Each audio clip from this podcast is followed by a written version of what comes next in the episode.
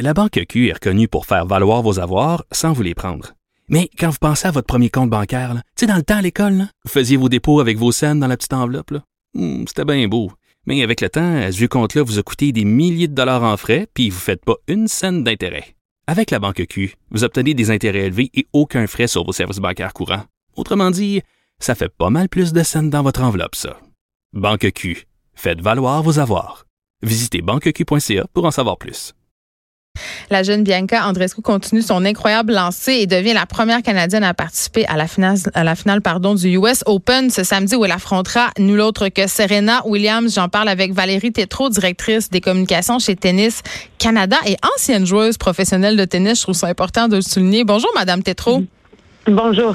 Écoute, c'est un véritable conte de fées que vit Bianca Andrescu là, parce que eh, évidemment, elle devient la deuxième joueuse du Canada à atteindre la finale d'un tournoi du Grand Chelem après Eugénie Bouchard à Wimbledon en 2014. Donc, ça fait quand même un petit bout là.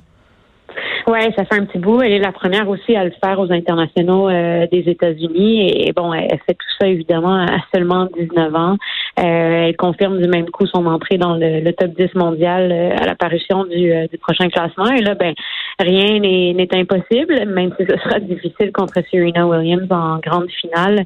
mais c'est assez phénoménal, disons, tout ce qu'elle a accompli, pas seulement dans les deux dernières semaines, mais tout au long de cette année 2019. Oui, parce que juste de s'être rendu là, et je pense qu'il faut le préciser pour que les gens comprennent bien, c'est quand même tout un accomplissement. Le même, ça ne remporte pas la victoire. Exactement, c'est énorme en fait. Euh, bon, euh, c'est sûr qu'elle avait déjà progressé euh, au classement suite au titre qu'elle est allée chercher à Indian Wells et il n'y a pas si longtemps du côté de, de Toronto lors de la Coupe Rogers. Mais bon, de le faire comme ça dans un tournoi du Grand Chelem, c'est un tournoi quand même qui s'échelonne aussi sur deux semaines. Ça demande beaucoup physiquement et, et, mentalement. Elle a joué ses derniers matchs en fait sur la plus grande scène qu'il y a dans le monde du tennis, le, fameux Court Arthur Ashe, mm-hmm. qui peut accueillir à peu près 23 000 personnes. Euh, et, et, on sent aussi à quel point, bon, elle réalise, mais elle réalise pas tout à fait ce qui est en train de, euh, de lui arriver. Oui, c'est un, un conte de fées, euh, mais moi, elle m'impressionne justement par sa maturité. Malgré ses 19 ans, elle arrive à gérer énormément de choses présentement. et évidemment, ben, il y a tout un cirque hein, autour d'elle et il y a son équipe qui est là pour la protéger, mais elle est quand même en plein milieu de ça. Oui, puis là, je sais pas, mais elle a l'air de bien le gérer, tout ça, mais la pression doit quand même être énorme. Là. Alors, la pression, elle est là. Et j'ai hâte de voir aussi comment elle pourra gérer tout ça après le, US Open. Et ce sera peut-être un des plus grands euh, défis. Euh, c'est sûr que... Qu'est-ce que vous voulez dire? Ben, on l'a vu un peu avec Eugénie Bouchard, mais sa vie a complètement changé, évidemment, après cette finale à, Wimbledon et après cette année formidable en 2014. Euh, c'est une chose de monter au classement. Après ça, c'en est une autre d'être capable d'y rester. Euh, et justement, ben, la vie de, Bianca aussi, elle a changé. Maintenant, bon, ça s'est fait déjà un peu depuis le, mois de mars, mais là, ça prendra une autre ampleur, selon moi, après les internationaux des, des États-Unis. Donc, non seulement elle est en train de devenir une grande vedette ici au Canada, mais elle est une vedette aussi à l'international. Il y aura tout le circuit féminin géré par euh, la WTA qui, euh, qui va vouloir se servir d'elle aussi pour faire la promotion justement du, tennis féminin. Alors, lorsqu'on parlait de pression, ben, c'est à plusieurs niveaux. Oui, ben c'est ça. Il va, il va y avoir euh, évidemment beaucoup de sollicitations et j'en profite parce que vous m'ouvrez la porte. Je veux qu'on se parle de la situation des joueuses au tennis féminin. Souvent, euh, les joueuses qui sont mises de l'avant euh, ont des physiques agréables. Tu sais, je pense, Eugénie Bouchard, c'est clair. Maria Sharapova. Mm-hmm. euh, on dirait qu'on focus plus sur leur apparence physique que sur leur performance. D'ailleurs, on critique beaucoup leur performance aussi. Est-ce que vous pensez que ça nuit à l'image du tennis féminin, ça, cette espèce de, de culture de la poupoune, là? Ben, je pense que oui. Euh, je pense que autant ça, ça peut-être fait en sorte que qu'il y a eu un petit peu plus d'amateurs qui se sont intéressés. Mais pour quelle raison? Ben exactement, exactement. Et, je trouve que ça enlève en fait au, à tout l'effort physique, à tous les efforts points que ça demande pour arriver à, à ce niveau-là. Donc ça met pas le focus euh, à la bonne place et, et c'est pas le message de toute façon qu'on veut envoyer euh, aux jeunes filles qui commencent ben, peut-être à jouer au tennis et qui pas, une, carrière. Tu veux pas devenir Ça demande ben l'effort. Et, et, je lisais euh, Bianca Andresco en entrevue qui disait qu'elle se préparait à ça depuis qu'elle était tout petite. Donc, on se prépare un moment comme celui-là, celui qu'elle va vivre euh, samedi prochain depuis très, très, très longtemps. Moi, je veux savoir, euh, là, on sait qu'elle s'entraîne fort depuis pour ça, mais ça représente quoi en termes de mode de vie, cet entraînement-là? À quoi ça ressemble la vie d'une joueuse de tennis professionnelle, vous qui l'avez été, Madame Thériault? C'est euh, c'est demandant. Euh, moi, j'ai j'ai arrêté quand même à un jeune âge justement parce que ben, parce que c'était très demandant. C'est pas fait pour tout le monde.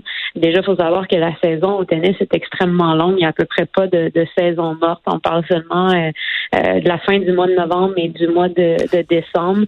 on passe environ au moins une trentaine de semaines dans ses valises par année sur la route. Et quand on est à l'entraînement, ben souvent, surtout à cet âge-là, alors qu'on est encore en plein développement. On parle de, facilement cinq heures d'entraînement euh, par jour, que ce soit sur le terrain ou, euh, en gymnase. Alors, euh, c'est demandant physiquement, comme le dit, c'est demandant mentalement aussi parce que parce que la saison est, tellement longue. Et c'est pour ça que c'est ultra important d'être bien entouré. Et ça, au moins, je pense que elle a la bonne équipe autour d'elle, Bianca, pour être capable de rester stable. Est-ce que les femmes en tennis féminin gagnent autant que les hommes, Madame Tétrault? Ça dépend des tournois. Euh, donc, dans les tournois du Grand Chelem, on est enfin arrivé depuis quelques années là, à des bourses qui sont euh, qui sont égales, euh, mais c'est vraiment pas le cas dans euh, dans les autres tournois. J'espère qu'on y arrivera. Évidemment qu'on on a des, des ambassadrices qui poussent fort pour ça. On peut penser à Billie Jean King, évidemment, qui est probablement la, la plus grande ambassadrice de, de la WTA et du, du tennis féminin. mais on a encore des, des crottes à manger de ce côté-là. Euh, et, c'est sûr que on parlait un peu de l'intérêt hein, pour le tennis euh, féminin, bien que le tennis est probablement le sport féminin le plus populaire et celui qui euh, qui, profite du plus de visibilité aussi dans les médias. mais si on le compare justement au tennis masculin pour ce qui est des codes d'écoute, par exemple, de la vente des billets aussi, non, c'est ça, c'est c'est une autre paire de manches. Mais j'ai quand même l'impression, et corrigez-moi si je me trompe, que l'image du tennis est en train de changer, peut-être avec les changements de la société, c'est quand même ça doit suivre ça parce mhm. que longtemps j'ai en tout cas c'est peut-être un biais personnel mais je pense qu'il est partagé par beaucoup de monde. On a associé ce sport-là à la bourgeoisie hein. Tu sais du monde qui ont plein de cash à bien vendre dans les estrades, mais j'ai l'impression que les choses sont en train de changer. Ben, je pense aussi, puis, j'espère en tout cas que, que c'est le cas, ça m'encourage ce que vous dites. Euh, mais c'est euh, c'est une des places euh, où on doit se concentrer justement l'accessibilité au tennis. Ça a été, c'est vrai, perçu comme un, sport de bourgeois et on avait l'impression qu'en fait ça prenait beaucoup d'argent à la base déjà même pour jouer au tennis. Je pense que tranquillement, mais sûrement le tennis s'installe un peu plus dans notre culture aussi au Canada, alors que que c'était pas le cas. C'est un sport qui est de plus en plus suivi. Euh, assurément, si on a des modèles comme Bianca Andrescu, comme Félix Auger-Aliassime, Denis Chapovalov, persuadé que ça influencera un peu plus de jeunes à vouloir euh, euh, jouer au tennis et, donc ça va continuer de, croître comme ça, mais l'accessibilité au sport sera certainement quelque chose sur quoi on, voudra continuer de se pencher. Merci beaucoup Valérie Tétrault, vous êtes directrice des communications chez Tennis Canada. je veux juste rappeler aux auditeurs, la finale des dames aura lieu donc samedi sur les coups de 16 heures. Rappelons qu'à la Coupe Rogers, quand même, il y a quelques semaines, Andrescu avait vaincu Williams après que cette dernière ait dû déclarer forfait en raison d'une blessure après seulement quatre jeux. Donc, on va voir ce qui va se passer samedi. On va souhaiter la meilleure des chances à, à cette joueuse de tennis. C'est un conte de fées, vraiment. On s'arrête un instant.